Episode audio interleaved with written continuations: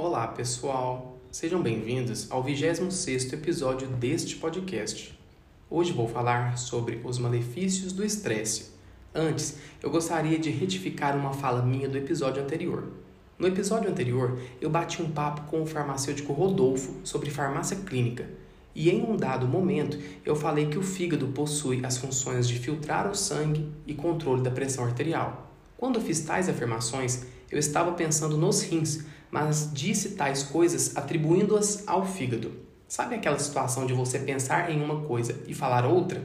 Então, foi isso que aconteceu. Era para eu ter dito sobre as funções dos rins, mas mencionei fígado. Agora vamos ao episódio de hoje.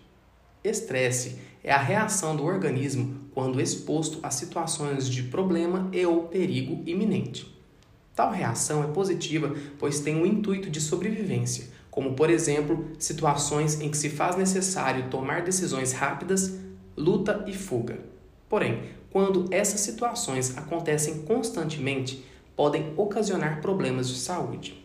Quando somos expostos a situações estressantes, como as que nos causam emoções e dores, as estruturas hipotálamo, hipófise e adrenal, nessa ordem, irão sintetizar e secretar hormônios sinalizadores que ao final terá como resultado a liberação do hormônio cortisol.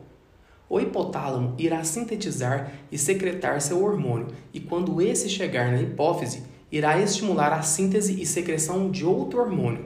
Esse outro hormônio, liberado pela hipófise, quando chegar à adrenal, irá estimular a síntese e secreção de um terceiro hormônio, o cortisol. O cortisol induz por diferentes vias metabólicas o aumento da glicemia, glicose na corrente sanguínea. Isso porque a glicose é a fonte principal de energia celular e, em uma situação de estresse, pode ser necessário o uso eficaz do tecido muscular para, por exemplo, situações de luta e fuga, e isso requer energia. Quando o indivíduo está frequentemente com seus níveis de cortisol altos, as vias metabólicas que esse hormônio estimula para aumentar a glicemia, bem como a alta concentração de glicose na corrente sanguínea, podem acarretar problemas de saúde como a síndrome metabólica, que é um conjunto de doenças, hipertensão, diabetes, obesidade e dislipidemia.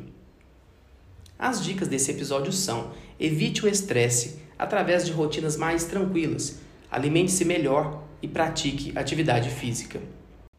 O episódio de hoje está chegando ao fim. Espero que tenham gostado.